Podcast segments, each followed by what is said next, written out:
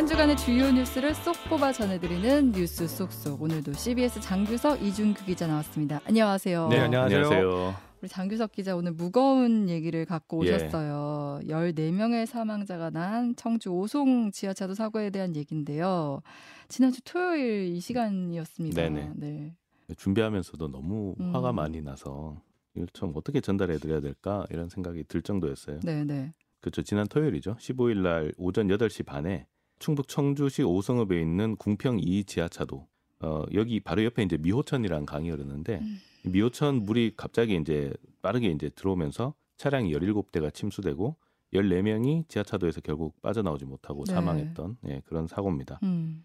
물이 들어왔는데 배수 펌프가 작동 안 했어요. 어. 이 분당 3톤의 물을 빼내는 배수 펌프가 4개가 있었다고 합니다. 네. 이 지하차도에 있는데 어, 전기를 공급하는 이 배전반이 고장이 났던 거예요. 아. 근데 이 배전반이 바깥에 있었어요. 그러니까 어, 지하차도 안보다 배전반이 먼저 침수가 되다 보니까 배전반이 고장이 나거든요. 아. 아. 전기가 안 들어간 거예요. 아. 예. 그래서 작동을 멈춘 게 아닌가 지금 이렇게 추정을 하고 있습니다. 근데 이것도 네네. 이제 수사를 해봐야 아는 거고요. 펌프가 작동을 했으면 음. 침수 속도가 아마 그쵸. 좀 늦어졌을 네네. 수 있어요. 왜냐하면 물이 계속 빠 들어오는 만큼 그럼요. 빠지니까. 그렇죠. 네. 예. 그러면은 좀 시간을 벌 수 있었지 음. 않을까 하는 생각이 드는데 상당히 안타, 안타까운 부분이고 이 부분도 확실히 책임 소재는 좀 가려야 될 부분인 것 같아요. 어, 또 지하차도가 터널 길이가 400m 정도가 음. 된다고 합니다. 삼, 어, 근데 차도 중간에 지상으로 나갈 수 있는 대피구가 하나도 없다고. 아. 비상 계단 같은 게 비상 아무것도 계단도 없다. 없고 대피 시설도 없고 아무것도 없고 무조건 바깥으로 빠져나가야 되는 아, 그러면 탈출할 방법이 없죠. 네. 음. 탈출할 방법. 예. 네. 물이 들어오는 속도를 사람이 이겨낼 수가 없는데요, 음. 네. 기본적으로. 그래서 근데 과거에 아까 말씀하셨지만 뭐 지하 주차장 사고도 있었고 있었지만 똑같은 사고가 있었습니다. 2020년에 부산 초량 지하차도 사고가 있었는데 예, 예. 똑같은 사고였어요. 아. 네. 똑같은 사고가 있어서 그때는 세 명이 사망을 했습니다. 아. 예, 그때도 물이 너무 빨리 불어나서 사람들이 빠져나올 수가 없어서 예, 사망을 했는데 음 이때도 이제 그때 공무원들이 그때 시장이 아마 뭐 이렇게 다른 일을 하고 있었던가 네. 문제가 있어가지고 큰 논란이 됐었는데 어 제대로 대비를 못했다 이래가지고 이제 지하차도에 자동 차단 장치 설치를 시작을 합니다. 아. 하는데 네. 어 충청북도에서는 궁평 이 지하차도는 신축이라서 네. 크게 침수될 위험이 없다. 네. 어. 이렇게 판단을 하고 우선순위에서 좀 뒤로 밀어놨었어요. 그래서 차단 장치 설치가 이번 하반기에 아마 시작될 예정이었다는 소- 그이 설명을 듣는데 그래서. 어디 하나 이렇게 제대로 돌아가는 게 없다. 그러니까 어디 하나라도 제대로 돌아갔으면 막을 수 있을 텐데 이런 생각이 어처구니 드는데 어. 예산 배분, 그러니까 예산을 사용하는데 분명히 속도가 있긴 있죠. 순서가 있긴 있는데, 근데 이거 이런 경우 같은 경우는 그걸 왜 설치하냐, 설치 이유가 뭐냐. 그 재난이 발생했을 때 지하도에 들어가면 위험하니까 이걸 음. 막는 장치잖아요. 그러면 사실 이게 언, 언제 전에 이루어져야 되냐면 집중호우, 그쵸. 장마철 전에는 전에 무조건. 네. 예산을 써야 되는 그런 거 네. 사업이라고 음. 보여지는데 그걸 하반기에 하는 근데 이게 하반기에는 이제 우선순위에서 밀렸다는 거죠. 음. 그러니까 이제 궁평 이지하 이지하 차도는 괜찮을 거다라고 본 겁니다. 네. 음. 그만큼 이제 좀 어 이제 새로 지었고 네, 잘돼 있을 거다라고 음. 이제 방심을 한 거죠. 음. 근데 이제 이번에 또 논란인 게 서로 이제 내탁 공방을 하는 게 맞습니다. 문제잖아요. 네. 우리 이거 우리 관할 아니야. 이거 음. 우리 관할 아니야. 이 부분 때문에 더 공분을 사고 네. 있어요. 맨 처음에 이제 흥덕구청이 어 연락받은 게 없다 이렇게 이제 발표를 합니다. 음. 얘기를 하는데 이게 거짓말로 밝혀집니다. 왜냐 면 홍수 경보 때 홍수 경보가 들어갔고 음. 그다음에 금방 홍수 통제소가 홍수 경보 발령한 기관 통보에 더해서 오전 6시 34분에 직접 전화까지 한 사실이 드러났습니다. 아까 제일 먼저 연락한 곳이 또 흥덕구청이었었잖아요. 네. 그다음에 이제 또 청주시 같은 경우는 아까 말씀드린 대로 지하차도 관리는 흥덕구청이고 어, 도로 관리는 충북도청이 하는 거라서 어, 우리 관할은 아니다. 이렇게 이제 물러서는 모습을 보였고 이제 가장 어처구니 없는 게 이제 김영환 도지사가 네. 이제 충북 도지사가 발언한 게 문제가 됐죠. 음. 어, 사고 현장에 갔다 해도 상황이 바뀔 건 없다. 고 생각한다. 골든 타임이 짧은 상황에서 사고가 전개됐고 임시 제방이 붕괴하는 상황에서는 생명을 구하는데 어려움이 있었다고 생각한다. 이렇게 말했습니다. 이것도 이제 분향소 가서 한 말이에요. 네.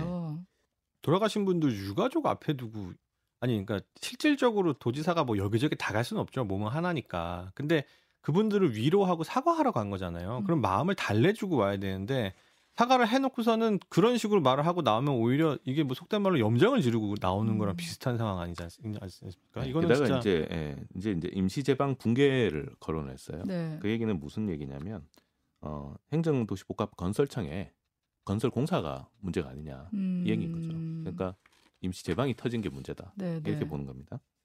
어, 일단 행복청의 공사가 1차적인 원인을 제공한 건 맞습니다. 맞지만 여러 차례 신고가 들어왔고 음. 그 신고에 대해서 대응하지 못한 부분에 대해서는 책임을 져야 되는 부분이 맞거든요. 음. 네, 네. 근데 그 부분에서 골든 타임이 짧은데 뭐 음. 우리가 일찍 갔더라도 뭐 그 어떻게 할 수 없는 상황이었다라고 얘기를 한다면 정말 뭐 어떻게 설명을 해야 되고 이걸 어떻게 납득해야 되는 음. 것인가? 예.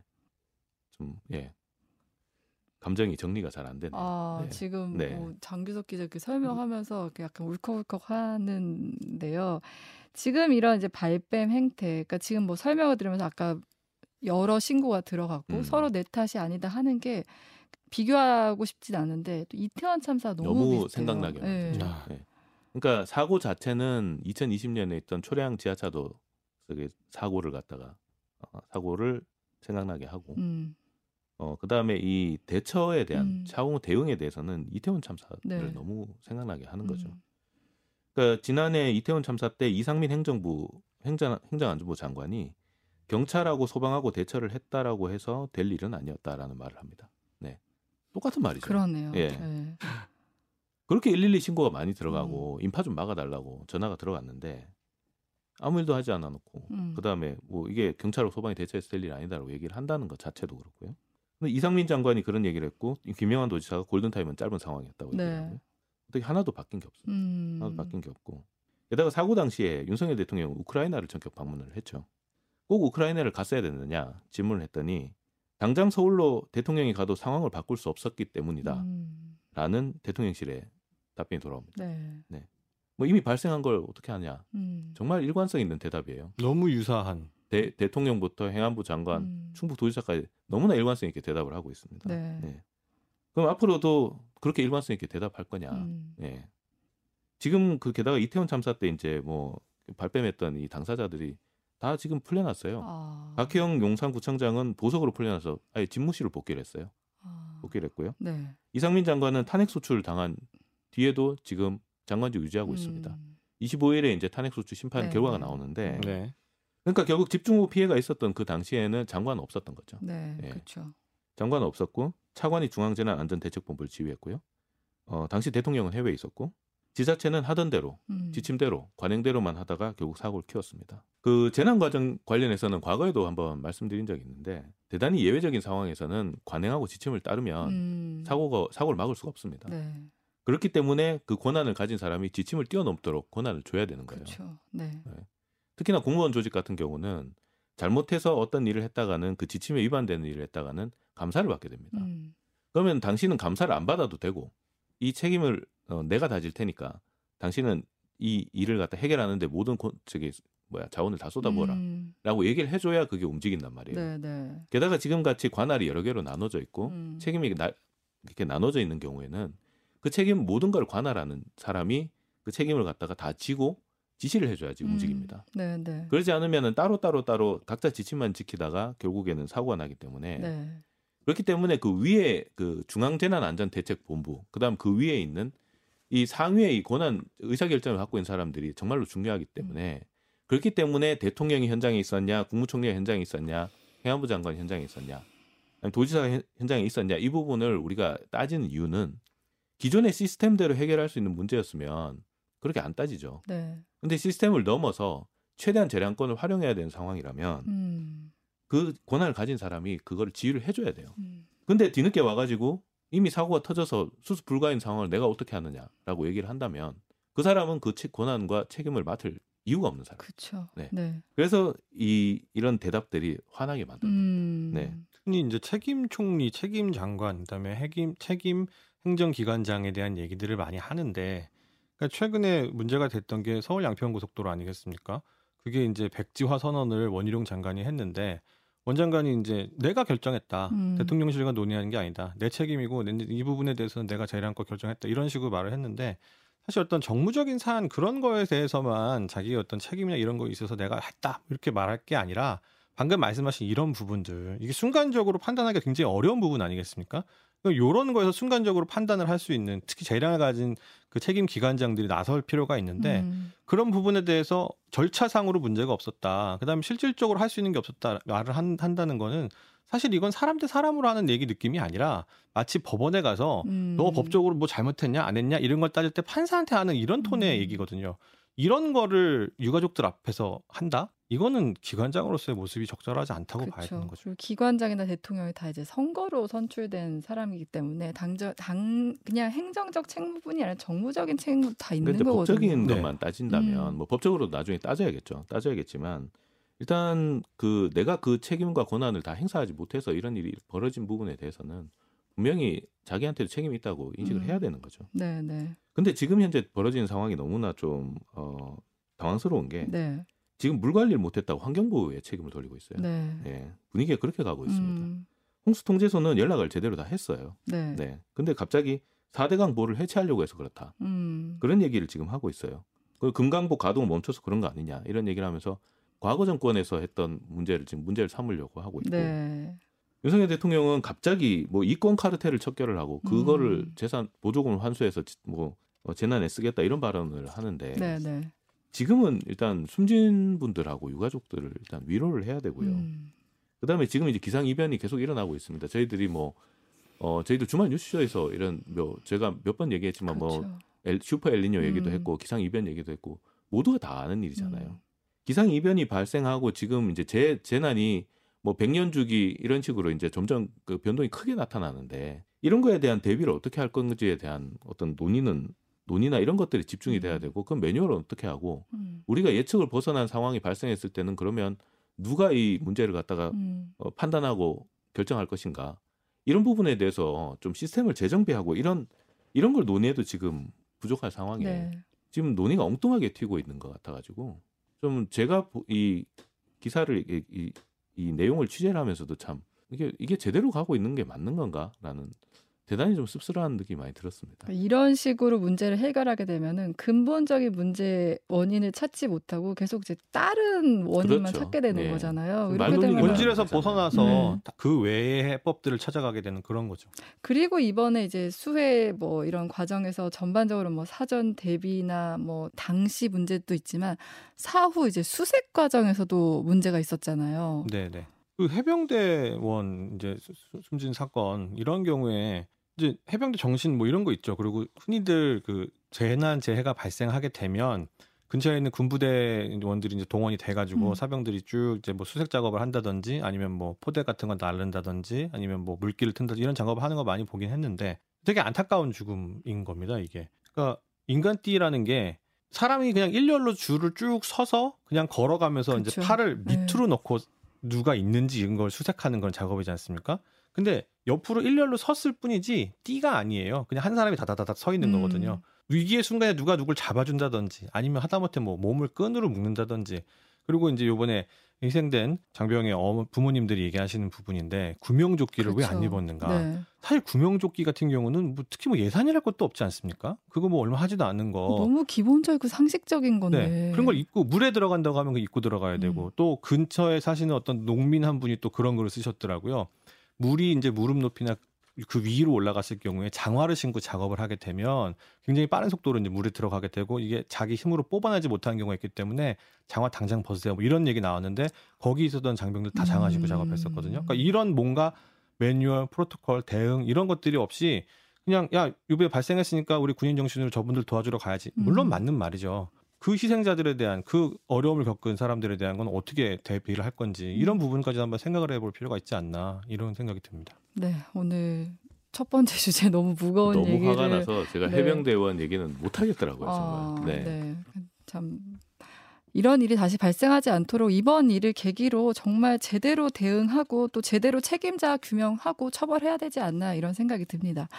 그리고 이제 조금 분위기를 바꿔보려고 하는데 아, 너무 분위기가 확 바뀔 것 같기도 한데 우리 이준규 기자가 가져온 소식은 축구 얘기예요. 네, 아, 갑자기 저도 마음이 너무 무거워져서 어. 어. 떻게 지금 발랄하게 이 방송을 네. 해야 될지 모르겠습니다만 제가 뭐 주로 이제 경제 뉴스 많이 다뤘었는데 음. 제가 처음으로 사신 방송을 좀 하고 싶어서 아. 제가 사실은 뭐 축구 게임 좋아하시는 분들은 많이 아시겠지만 뭐 위닝 일레븐이나 음. 피파 시리즈들 이런 게 있습니다. 제가 축구 게임계에 28년째 지금 몸을 담고 있는데 음. 오늘 그런 축구 팬으로서 좀 사심 가득한 방송 한번 해보고 싶습니다. 어, 어떤 내용이길래 이렇게 사심을 채우시려고. 제목을 이제 좋은 팀을 고르면서 동시에 한국 선수를 포기하지 않아도 됩니다. 어, 이렇게 잡아봤습니다. 지금까지는 좋은 팀을 고르면서 한국 선수를 택하기가 어려웠던 건가요? 네, 그렇죠. 음. 축구 게임 하게 되면 다들 뭐 아실 거예요. 이제 뭐 명문 클럽들 세계적인 그렇죠. 클럽들 많이 네. 있죠. 뭐 맨체스터 시티나 리버풀, 뭐 레알 마드리드, FC 바르셀로나, 뭐 바이에른 뮌헨, 유벤투스 이런 세계 이제 뭐 3대 4대 리그에 있는 유명한 팀들 있지 않습니까? 뭐 챔피언스리그 우승도 여러 번 하고 이런 팀들 있고. 그다음에 심지어 축구 잘 모르시는 분들도 이제 얼마 전에 타계했지만 펠레라든지 음. 마라도나라든지 뭐 지단, 베컴, 뭐 호나우두, 뭐 최근에는 뭐 호날두, 메시, 네이마르, 음바페 이런 이름들 어, 뭐 월드컵이든 아니면 뭐 다른 뉴스 통해서 한 번씩 그쵸. 들어보셨을 거예요. 네. 축구 게임을 하게 되면 다들 실력이 비슷하면 음. 팀을 어떤 팀을 하느냐, 내가 어떤 선수를 플레이하느냐에 따라서 이제 내가 옆에 있는 사람하고 게임을 할 때 이길 수 있냐, 지냐, 뭐 이런 게 종이 한 장 차이로 갈리다 보니까 뭔가 항상 아 내가 이 팀 더 잘 맞는 팀 고르고 싶어, 좋은 팀 고르고 어. 싶어, 막 이런 거를 하- 생각 갖고 있는데 네. 그 중에 한 팀인 독일의 이 바이에른 뮌헨에 어. 우리나라 김민지 선수가 이제 공식 이적했다. 아. 아, 이 소식이 이번 주에 있었죠. 그러니까 이 김민재 선수 이적 소식 굉장히 큰 뉴스였는데 이제 이탈리아 나폴리에 있었는데 이번에 독일로 독일로 가게 되는 거죠. 네네. 분데스리가 최강 팀이죠. 그리고 어. 세- 분데스리가뿐만이 아니라 굉장히 좋은 팀입니다. 바이른 음. 뮌헨이 지난 19일에 김민재 영입 공식 발표를 했는데 이적에 들어가는 필요한 돈 이걸 buyout이라고 하는데 네. 5천만 유로 우리 음. 돈으로 이제 700한 10몇억 원 정도 어, 되는 네. 초대형 계약이었습니다. 그러니까 이 금액이 어마어마한 거라면서요. 네네. 그뭐 711억 원이면은 뭐 어, 그 수치상으로도 어마어마한데. 네, 뭐 네네. 못, 못 만지실 테지만 근데 제가 아까 말씀드린 그 팀 이름하고 같이 이제 좀 얘기를 해서 설- 설명을 좀 드리자면 네. 첫 번째 키워드로 바- 드리고 싶은 게 레바민이라는 표현이 있습니다. 어. 레바민이 뭐냐? 네. 레알 마드리드, 그다음에 FC 바르셀로나, 바이에른 뮌헨 요 세 음. 팀을 갖다가 레바민이라고 아, 하는데 그래요. 네, 이제 뭐 흔히 이제 뭐 급된다, 급이 음. 높은 팀이다 이런 말 하지 않습니까? 네, 네. 전 세계 팀들 중에서도 요 세 팀은 가장 급이 되는 음. 그런 팀인 건데 바로 네. 이제 이 팀에 입단을 하게 된 거죠. 오. 근데 이게 단순하게 급된다고 하는 게 돈만 많아서 되느냐? 아 음. 그러면 뭐 사우디라든지 중동에 있는 오일머니 돈 음, 진짜 뭐 그쵸. 말도 안 되게 주는 그런 나라에 가는 건데 그런 것뿐만이 아니라 실력이면 실력, 인지도면 인지도 뭐 이런 재정이면 재정 뭐 하나 음. 빠지지 않는 그런 팀입니다. 세계적으로 어, 축구 팀들 랭킹을 좀 매길 매길 때 뭐 각 나라 리그마다 수준이 다 다르지 않습니까? 뭐 이제 우리나라 K 리그가 있고 한데 그럼 뭐 어떻게 순위를 매길 거야? 이런 음. 걸할 때 이제 다른 리그끼리 섞어서 뛰는 이런 그 대회를 성적을 기준, 기준으로 주로 하는데 일단 유럽 리그가 가장 유명하고 그렇죠. 크고 네. 크고요. 그리고 그 유럽 리그 팀들 중에서도 상위 리그의 상위 팀들만 진출하는 리그가 이제 챔피언스 리그, 아, 리그라는 게 있는데 네. 여기에서 이 바이에른 뮌헨이 2위에 해당하는 전력을 가지고 있다. 어, 그러니까 진짜 가장- 세계 최강 팀 중에 하나네요. 맞습니다. 네. 가장 강한 팀 레알 마드리드라고 레알 마드리드. 많이 얘기를 네. 하는데 이번에 이어서 이제 승률 2위, 득점 2위, 역대 우승 횟수 3위 하고 있는 팀 바이에른 뮌헨인데 음. 이 팀에 이제 들어가게 된 거고 음. 그리고 뭐 독일 팀 뭐 아니 뭐 독일 옛날이나 분데스리가지 요즘은라고 하시지만 그렇지 않습니다. 물론 뭐 지금 유럽 리그 중에서 4위이긴 한데 네. 이탈리아 리그에서 이- 보다 조금 못하다라고 하지만 근데 바이에른 뮌헨은 예외죠. 음. 굉장히 잘하는 팀입니다. 음. 음. 2012년부터 지난 시즌까지 11시즌 연속 독일 리그에서 우승을 한 팀이고 어. 그다음에 뭐 세계적인 공격수 수비수 뭐 다 보유하고 있기 때문에 그 축구 팬들한테는 굉장히 선호되는 팀 중에 하나인데 음. 이제 요 팀을 게임을 할 때 딱 고르면 내가 굳이 애써서 한국 선수를 막 트레이드 해오지 않아도 아. 우리 팀 주전 수비수에 김민재가 있다. 아. 이런 겁니다. 그럼 이제 두 번째 키워드는 뭐예요? 아까 말씀하신 그 네. buyout 관련한 건데 네. 아시아 이적료 1위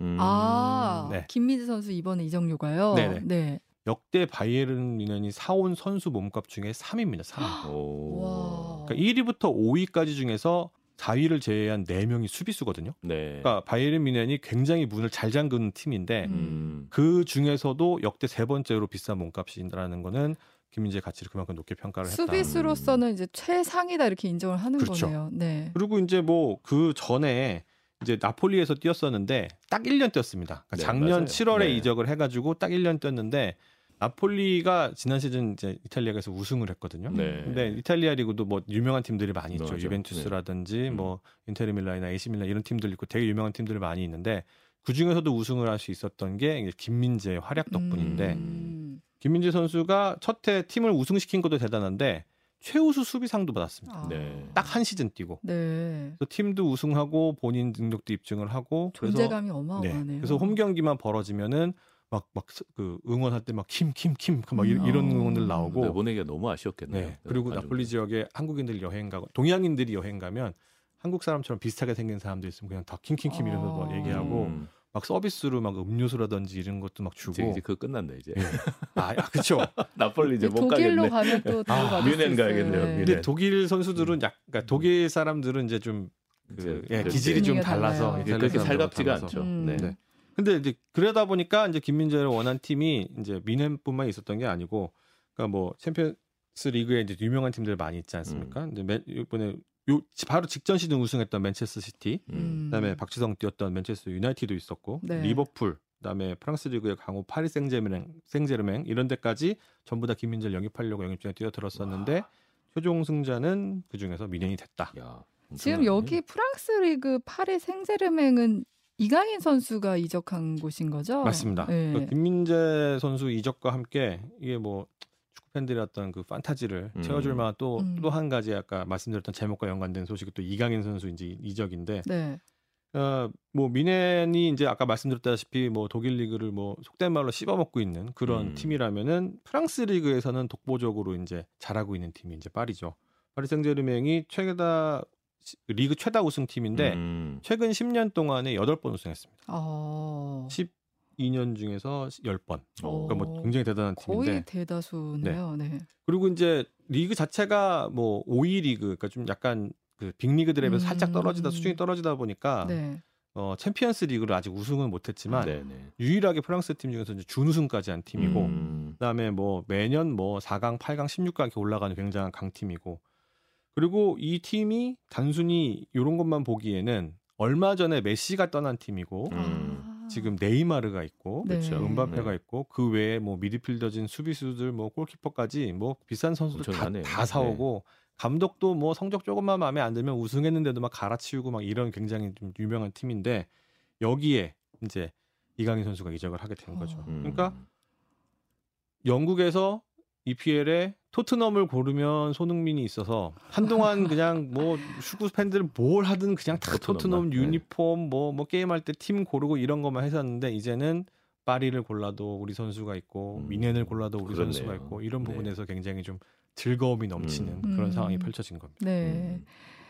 그래서 이게 굉장히 좀 축구 팬들한테는 즐거운 소식들이 이어지고 있는데, 근데 뭐 몇몇 선수들만 잘하게 되면 사실 좀 가슴이 아프지 않습니까? 음. 물론 그 잘한 선수를 지켜본 즐거움도 있지만, 그리고 또 지난 월드컵 때 이제 조규성 선수 음. 뭐 또 훤칠한 외모로 이제 여심들도 많이 울리고 예, 그랬는데, 상당히 그 관심 많이 받았죠. 네 덴마크 리그로 이제 가게 됐는데요. 음. 그 당시에 바로 가게 되면 뭐 좀 어려운 부분이 있을 거다 해서 조- 신중하게 조율을 하다가 덴마크 리그로 갔는데 유럽 리그 중에 이제 12 리그고 음. 그다음에 이제 미트윌란이라는 팀에서 이제 등번호 10번을 배정을 받았는데 이 10번이 축구에서는 중앙 공격수 음. 네. 그다음에 상징적인 어떤 이 번호기 때문에 주전으로 확실하게 기용이 되겠구나 음. 잘만 적응을 한다면 뭐 충분히 올라갈 수가 있고 네. 그다음에 뭐 다른 선수들도 많이 있지 않습니까? 영국 같은 경우에는 올버햄튼의 황희찬 있고 음. 어, 독일 마인츠의 이재성 있고 스코틀랜드 같은 경우에는 또 명문이죠 셀틱의 오현규, 뭐 올림피아코스 황인범 이런 선수들이 이제 주전으로 자리를 잘 잡고 있기 때문에 뭔가 이- 이제는 유럽 축구에 대한 기대, 그다음에 올 겨울 시즌 때 좀 볼거리들이 많이 풍성해지지 어. 않을까 네. 이런 기대도 하게 됩니다. 위닝도 할 만하겠네요. 음. 그럼요.